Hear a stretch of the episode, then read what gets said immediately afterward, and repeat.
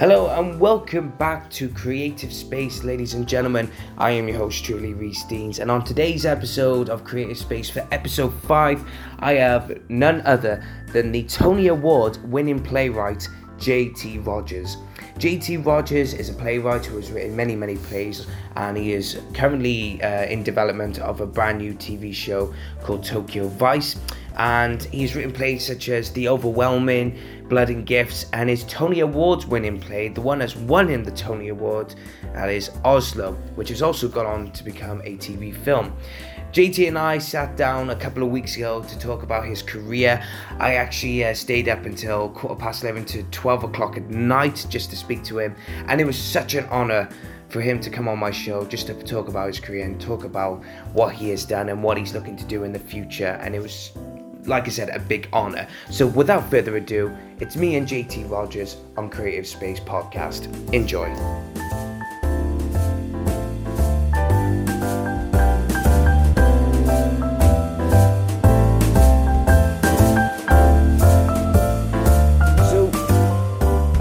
It's off because I'm very uh, polite in this. I don't know whether to call you J T or Mister Rogers. Or... No, no, J- please, J T is J- perfect. Fine. J T, so J T Rogers, I mean, I'm absolutely thrilled and honoured for you to be part of Creative Space. You know, this is a brand new podcast, and and a lot of people have always told me that uh, not uh, not many people, when they start off with brand new podcasts, they um, it's relative to get the the main, you know, Tony winners or big time uh, writers or anything like that to come on. So I'm really am thankful for you uh, to to be part of uh, Creative Space Podcast to talk about your career now. So thank you very much.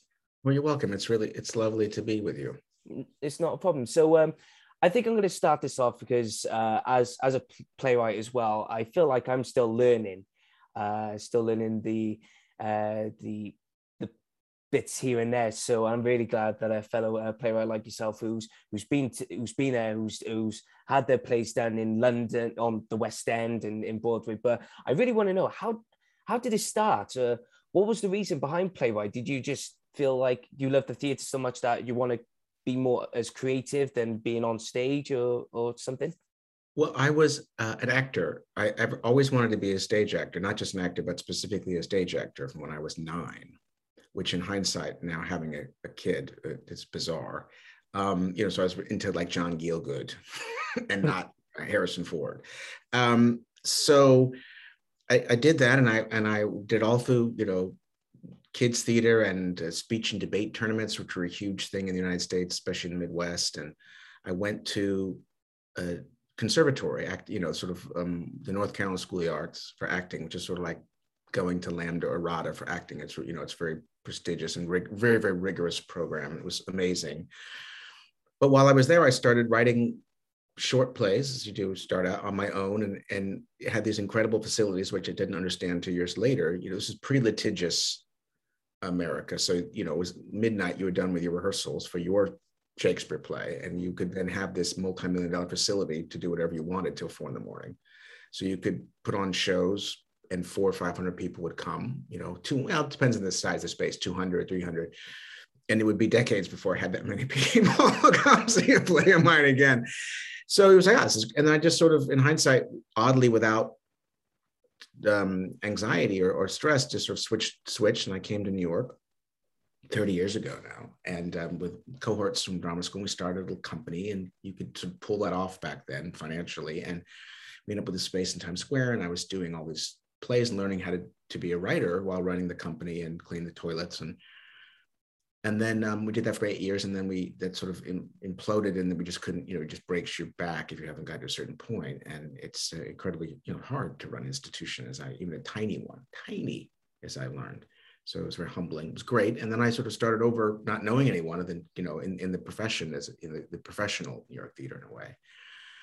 And I just, um, you know, then the years and years later, I became, as everyone does, the quote unquote overnight sensation when I got the National took um, my play The Overwhelming sort of off the slush pile and said, we're going to do this immediately. And then I was sort of off to the races. But in hindsight, if I hadn't spent all those years having to learn how to do it without anyone paying attention, I think it would have been a disaster for me. So, it, you know, again, hindsight's twenty twenty, but it was really fortuitous for me that it took so long. So I had to figure out, what did I believe in as a writer? What was I trying to say?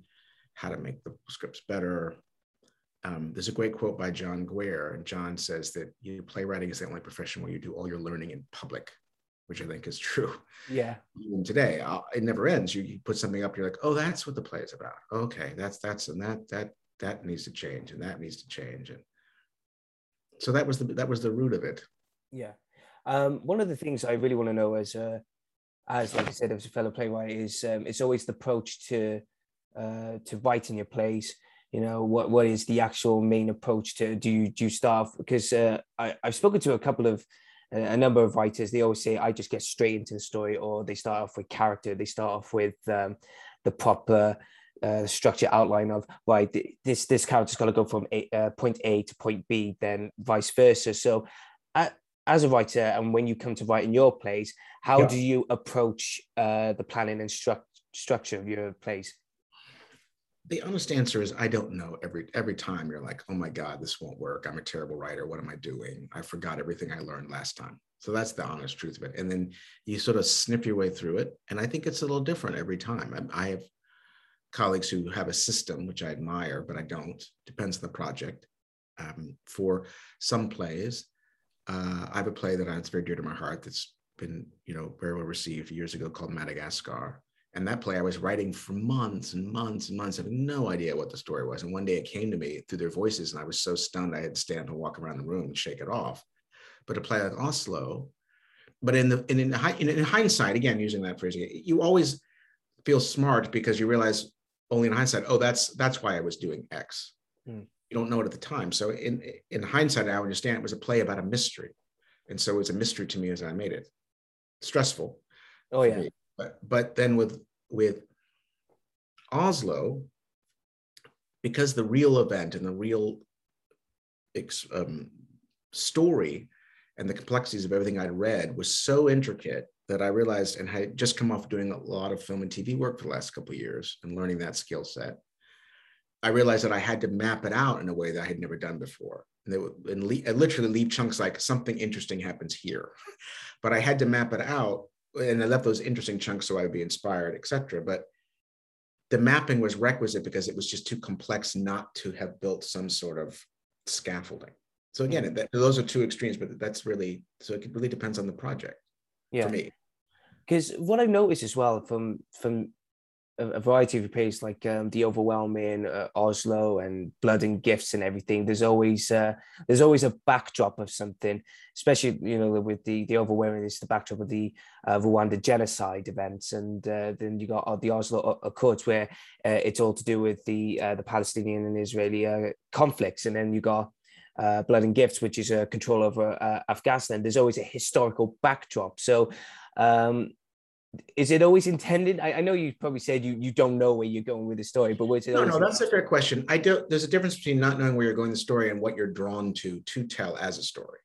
Mm. And for me, I spent a lot of years as a young writer um, trying to be. I mean, if you were a, a straight male playwright coming of age when I did, um, we used to call straight male playwright.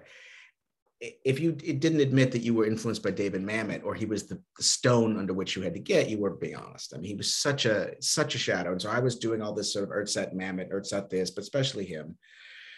And then finally, over a number of years, I realized, oh, why don't you write plays about the things you actually interest you, the things that you talk about over a drink? Why don't you write a play about that?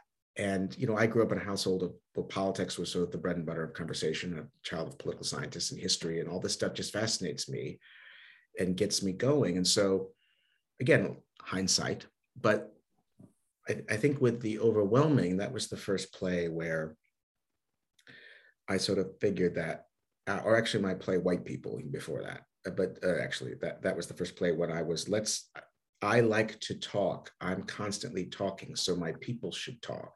Because then it will be true to me. The plays are never, the plays are in Tennessee Williams' phrase is emotionally autobiographical, not literally autobiographical. But that was sort of an aha moment again, you know, for me. Um, and I'm, I am, to be broadly, well, to be sweeping, but I think there's some truth to this at the same time. British playwriting is rooted in the public and American playwriting is rooted in the private. and good and good, you know, br- horrible to brilliant American plays are usually rooted in the pri- private stories about family. And terrible to great British plays are usually rated either about a public event or a personal event against a public event. It's just apples and oranges out of the culture they come out of. I just happen to be much more British in that regard, U K-ish, and, and not, and so, uh, which is, again, looking back over, having done this long enough to go look back and see patterns you didn't at the time, because you were just terrified and trying to do the work, doubting yourself. I think there's a reason that my career really took off in the U K and why I love working in the U K, because I feel the audiences and the kind of plays I'm working are more. In America, I'm J T Rogers, the political playwright. Mm. In the U K, I'm a playwright. Mm. And um, so so there's that. Because I, I wanted to say that because um, uh, one of the things that I've written, I think I wrote this, um, I wrote this play. I haven't really given it a title yet. I just called it The Troubles Play because I did not know what to call it. I may uh, right. just, just still, uh, obviously you, you get where this is going. It's all to do with the Troubles yeah, in, in yeah. Belfast. And and one of the reasons why is because uh, obviously I'm a big um, uh, soccer fan.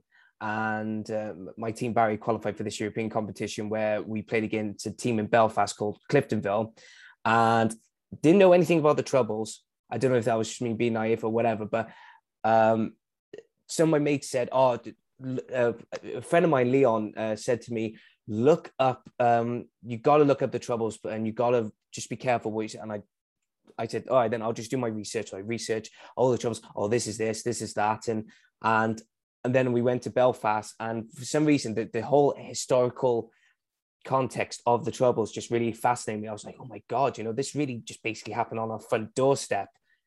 Because uh, it's, it's only right next door, you know, with Ireland and Northern Ireland, right. et cetera. And And and it was then, because after I came back, I was so fixated on um, this one particular part where we're on a tour and the, the tourist said that so, sort of further on the outskirts of Belfast, you won't get many people who are either, um, you know, pro-Catholic or pro-Protestant or pro-I R A or pro-U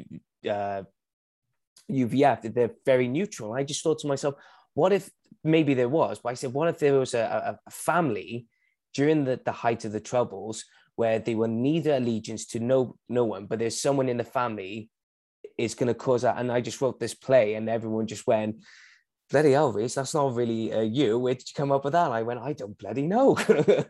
Well, let me ask you a question. Did it, did it, working on it, did it scare you? Did it make you like, well, I, I'm not going to, you know, did it make you anxious, scared to write it? Oh, yeah, because... Well, of... that's good, because if you don't, this is the thing, whether you're writing about a, um, the Troubles, or you're writing about your grandmother, if the play, if the idea of it doesn't scare the hell out of you, then you probably shouldn't write that play. Mm. So that's the thing I've learned. You know, like it needs to be, oh God, I can never pull this off, or who am I to do this, or this is I'm I suck. This is beyond my capacities. Those are the plays that we should write, not the plays that we feel like, oh yeah, I can do that. You know, th- those are the.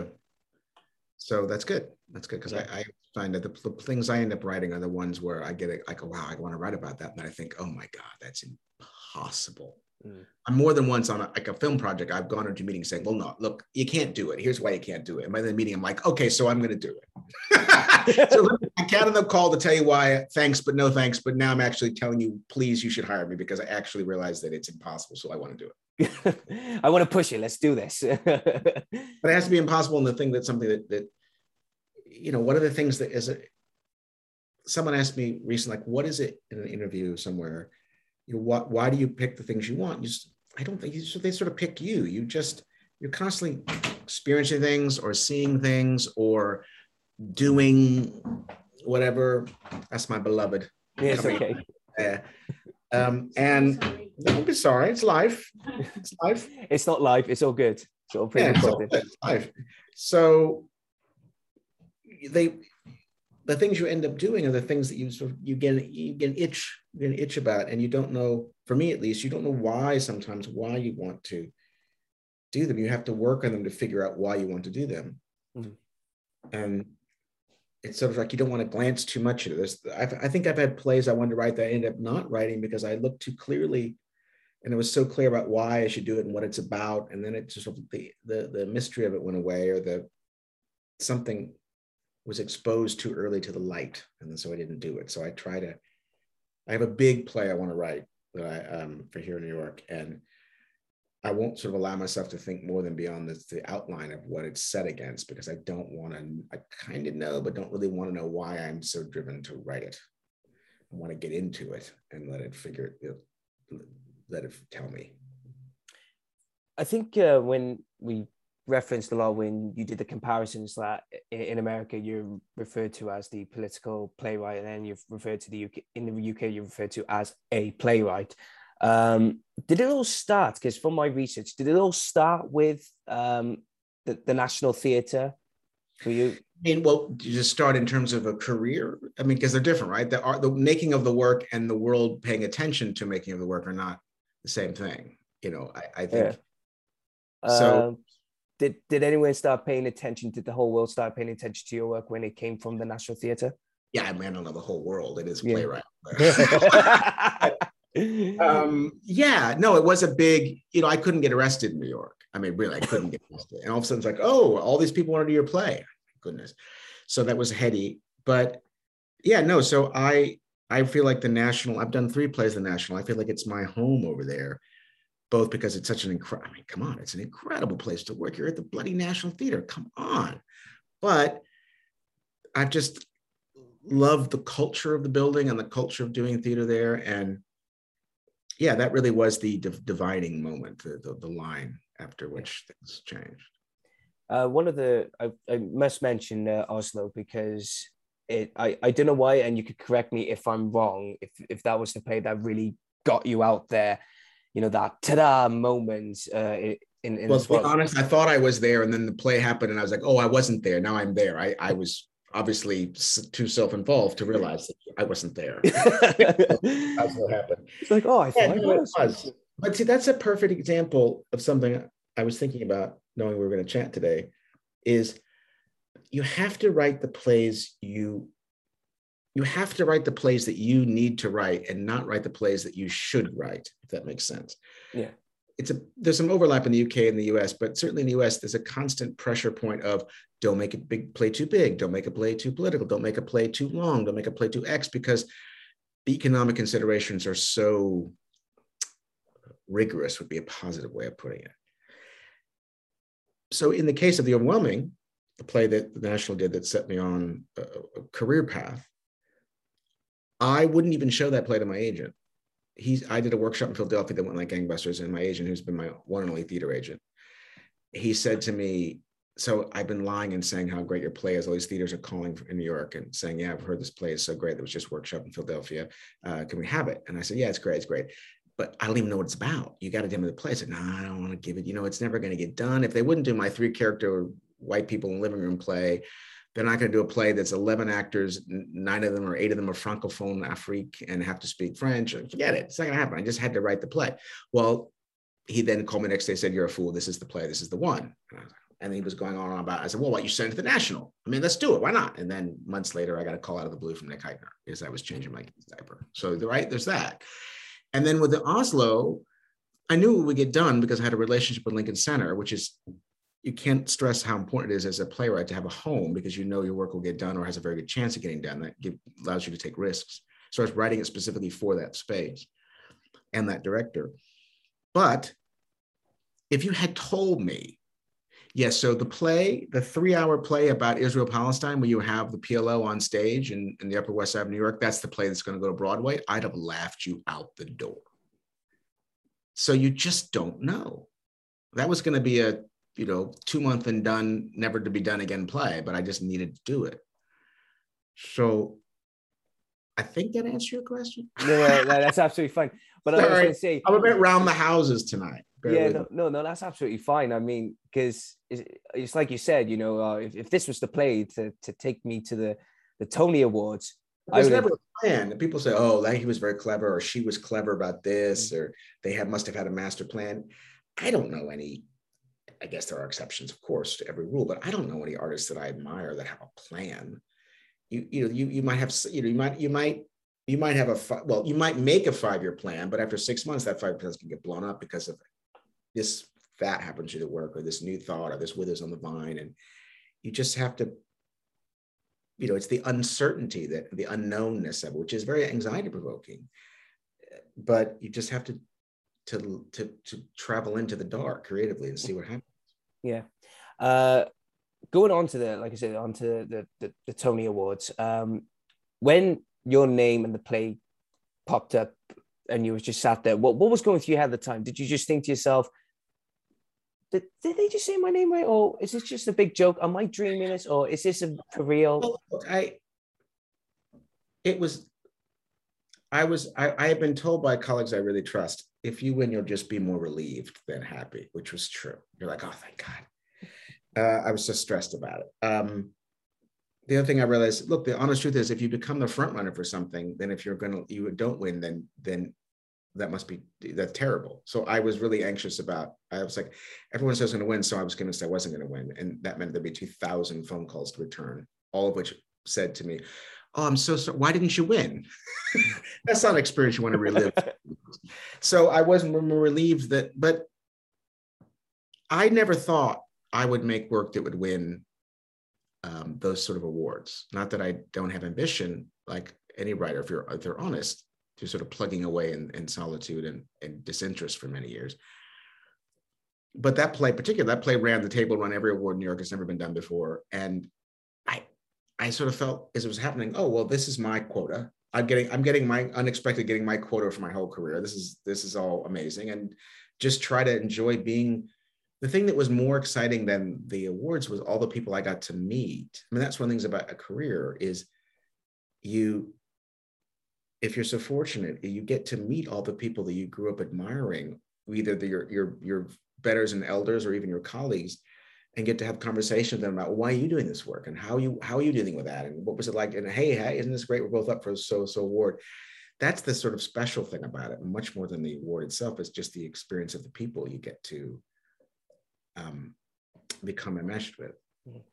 Uh what about with um, when it when your play got turned into a, a, a T V movie, and one of the lists of executive producers happened to be a familiar Mister Steven Spielberg? I don't know if you know him, but uh, but um no, it's pretty it's pretty I mean, the, that film was made by H B O, Steven's company, Amblin, and Mark Platt's company, and those are, you know, those are three really special people in the film world to work with. So it was, it was great. I mean, it was very arduous. It was shot during COVID in the Czech Republic, which was at the time the hotspot in East Central Europe, maybe all of Europe at the time. That wasn't the plan when it was selected, but life is a way of being funny, right? So it was, it was very arduous to do, but it was, um, yeah, it was great. It was a really, um, a really fascinating experience as an artist to turn something I made. I always wanted to make a movie of it at the same time as I was first envisioning the project, but to actually make it move from, well, the goal, and I, I think we achieved this, could be wrong, but the thing I'm most pleased about was that the film of Oslo feels like a film, not a, a filmed play. Hmm. And that was really difficult to, for me, just learning. It's one thing to learn how to write a movie or television on the fly, you, you should learn these muscles, but then to do it with your own work that was conceived as a deeply theatrical piece was, was tough, but it was a, such a learn, you know, I was very humbling and I learned a lot, and I was I really, I loved doing it. Yeah. When you, uh, did you ever get to meet um, Spielberg through the, the no. pros? No, you never. No, I, I, I had the wonderful problem of, I, I, very quickly into the process of doing the film, I had to fly to Tokyo to take the reins of the, my first ever T V show. So I was show mm. running in Tokyo while most of the filming happened in, in the, for Oslo and, and Prague. Yeah. So, so But I had this deep relationship with the director, Bart Shear. And so, you know, he would call me on set, his set to my set, like, is it okay if we change this line?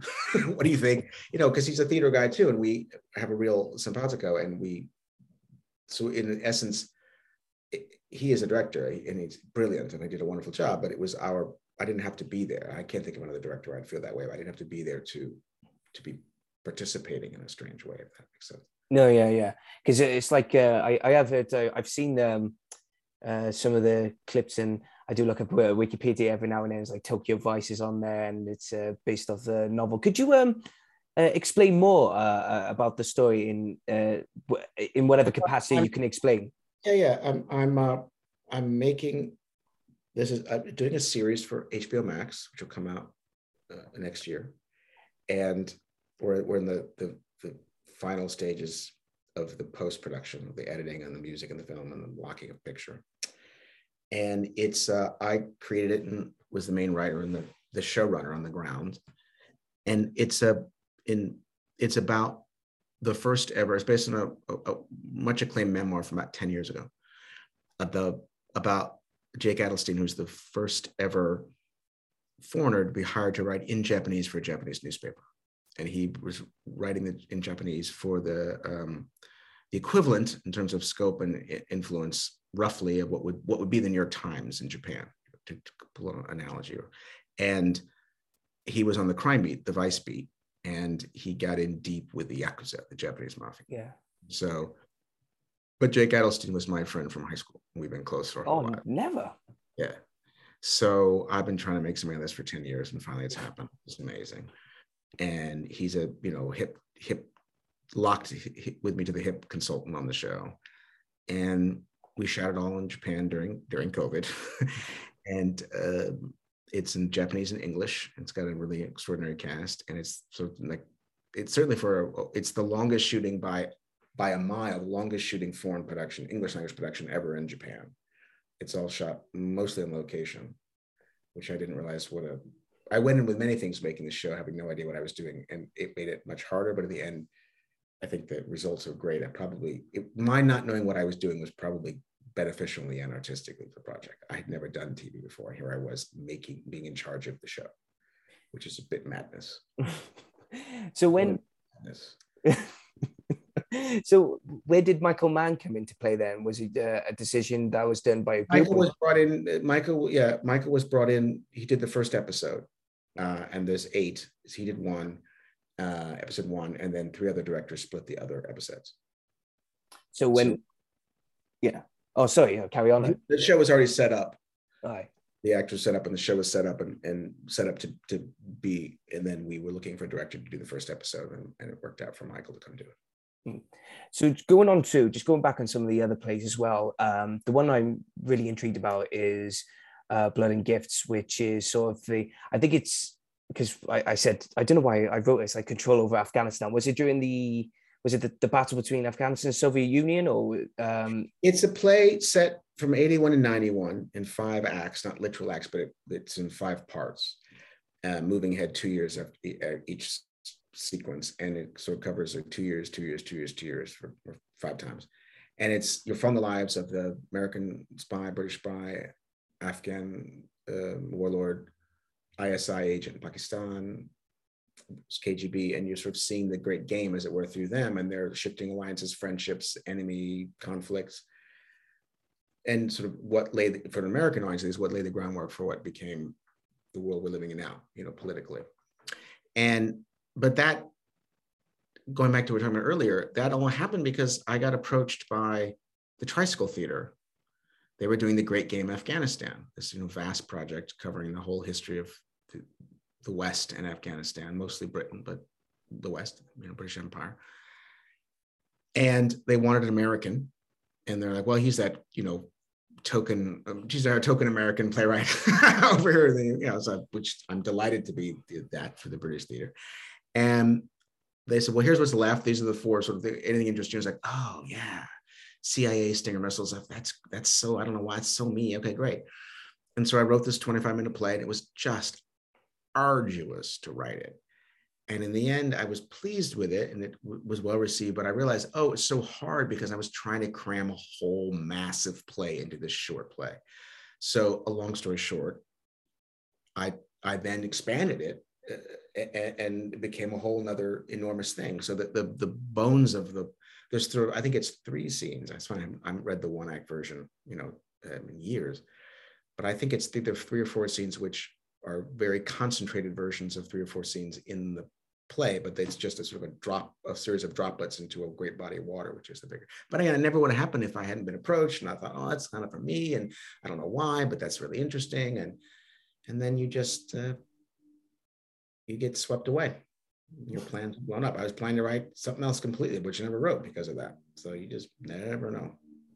Which one was you more uh, scared to write then? As you say, you know, well, they're all, I mean, they're just all scary. Yeah.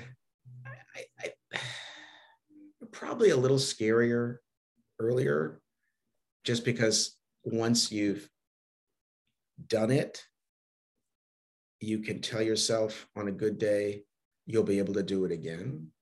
Now, I can't remember his name, forgive me, but the, the playwright, British playwright who wrote The Rumpole of the Bailey plays and the novels, and a marvelous British dramaturg. In his writing study, he had every award he'd ever won, just like every title framed, everything just framed massively.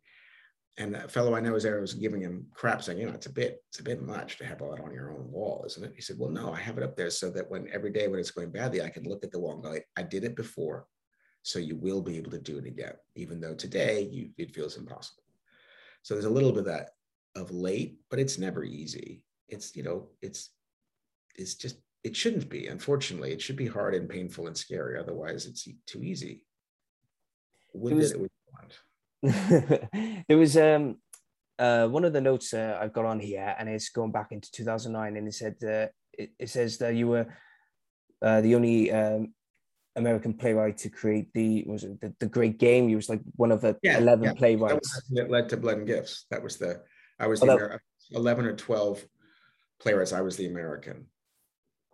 And uh, can you explain or elaborate a bit more what was behind that when it got into Blood and Gifts? What what came about from the start when you became part of this one of eleven and came on to writing Blood and Gifts? Came up, what, just so I'm clear to give you a decent answer, what do you mean in terms of how did it come about? Or yeah, how, yes, how did it come about? Well, just, I, I, just what I'd said a moment ago was that yeah. I was approached by the Tricycle, by Nick Kent, who ran at yeah. the time, and said, hey, would you be interested in joining this project? Yes.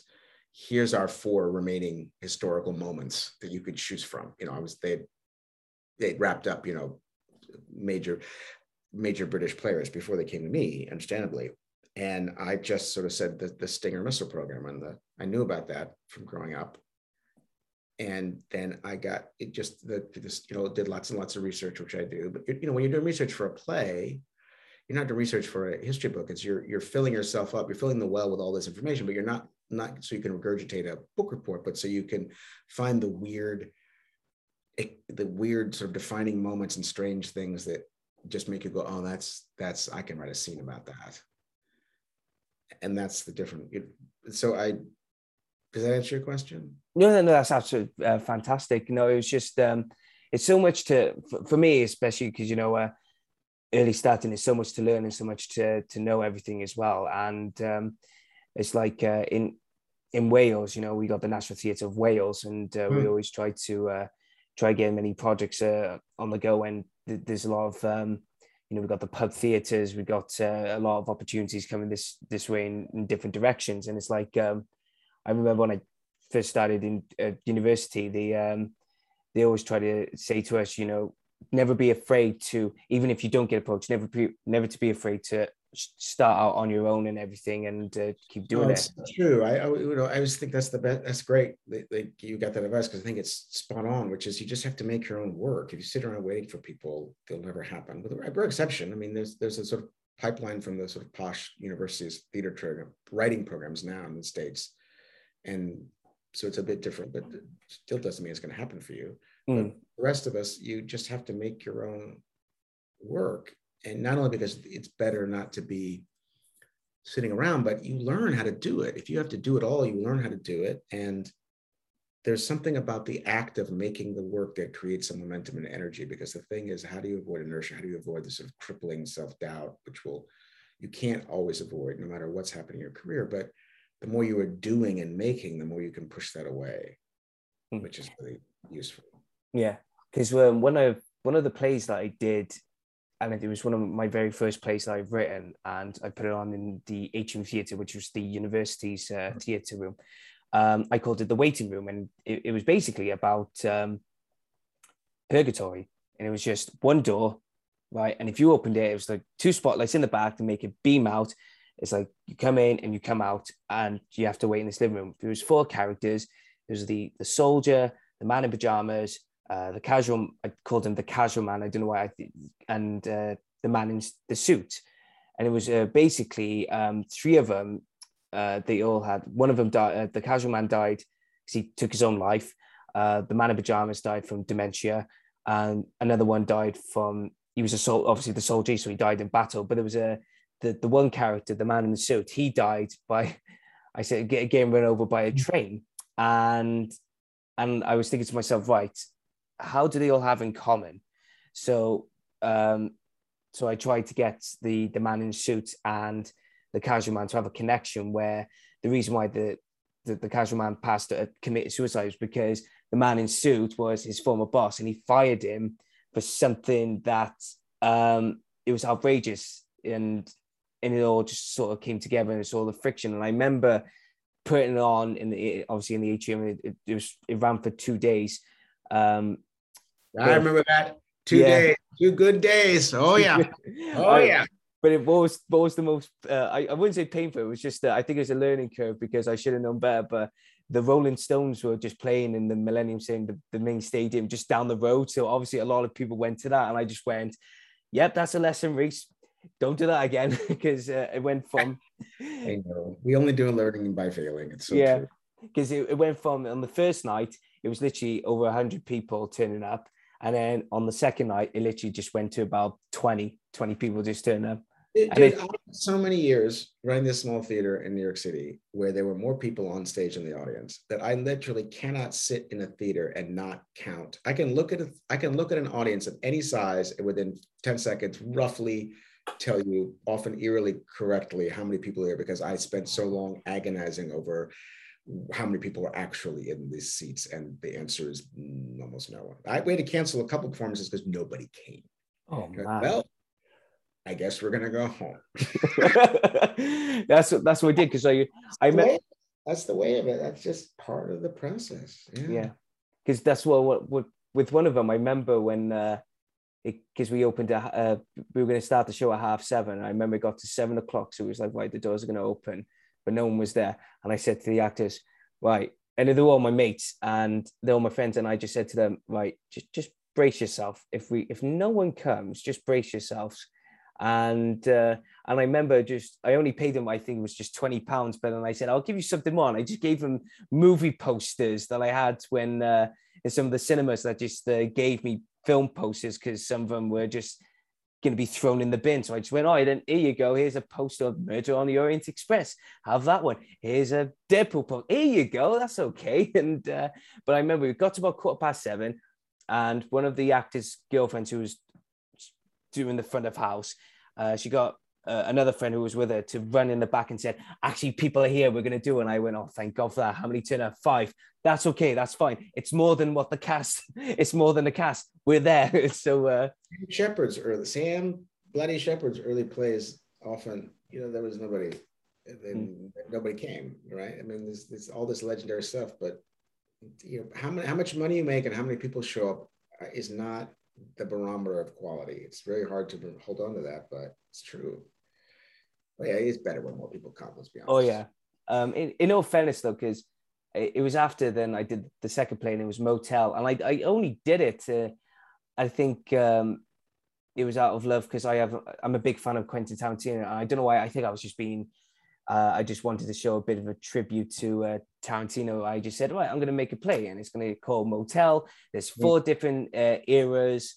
Uh, they And there's some, they're connected in some ways. And I put it on, not in the atrium theatre because I wasn't allowed, Um, but I put it on this little studio, about a maximum of forty people can come in, and uh, and I did it for two nights again. And I think it combined, it was like forty people. So I was really happy, because I thought, oh, I sold out a day. So uh, I was I was happy. But I remember um, my fiance was, um, she, she read some of it so she could proofread it. And she just kept, she just looked at me and went, this is very Tarantino. What are you doing? I just went, I don't know. I'm just writing as I go along. What's going on? And, uh, And in the end, people said, oh, we liked it. And I just went, yes, because it was Tarantino based. And uh, and I look back and I think, maybe I'll go back and do it again and see what I can do differently without having some elements to it. I don't know if it was uh, if it was wrong of me to have a little tribute to Tarantino or whatever, but that's what I did. And now, um, uh, because the problem is with lockdown, especially in Wales, is that a lot of things obviously have closed and couldn't do it. But now,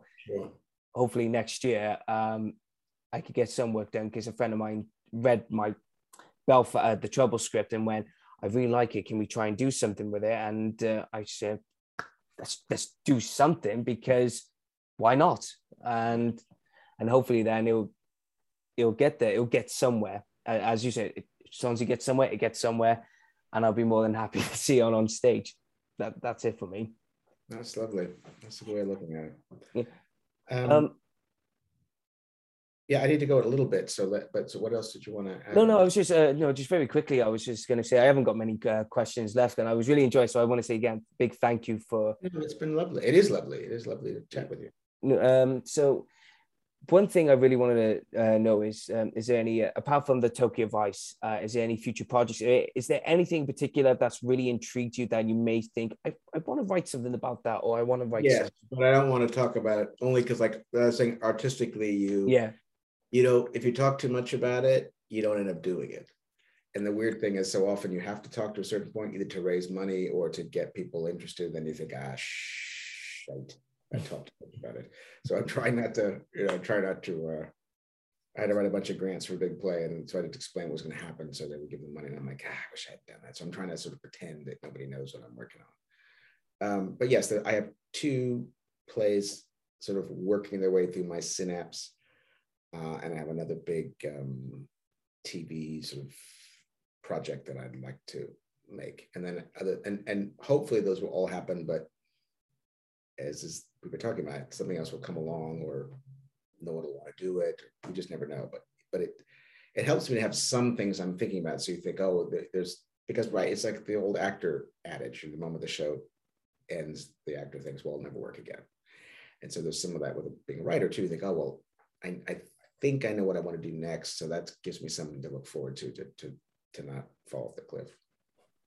Another one as well um, is just going back on being on the playwright. What is um, I think you've already answered it, and sorry if it sounds a bit of, uh, repetitive, but when it comes to being a uh, playwright, what is the out of everything? What's the most difficult part of being a playwright? Is it the process of writing a play? Is it trying to get it on? Is it during the production, or is it afterwards? I think for me, in many ways, I write the play so I can be so I can be in the process with everyone making it. The joy of the fashioning together. You know, being a playwright is a weird amalgam of novelist and actor. Maybe that's not a good image, but you know, you're, it's very private, and then it's super public in a way that isn't the case for a novelist or poet or another kind of writer. So there's that. But I think the hardest. I'm just thinking. I'm going to give you an honest answer. I think the hardest part is beginning. Mm. The hardest part is leaping off the, the diving board on a regular basis, but, you know, until you finally build up a head of steam where you trust that you're going somewhere. And final question for you now, J T, is I always ask the people this, uh, how do you look back on your career so far? I'm going to quote George Clooney to you. Love it. Go for I'm it. Amazed that it happened, just the way I'll be amazed when they take it away from me.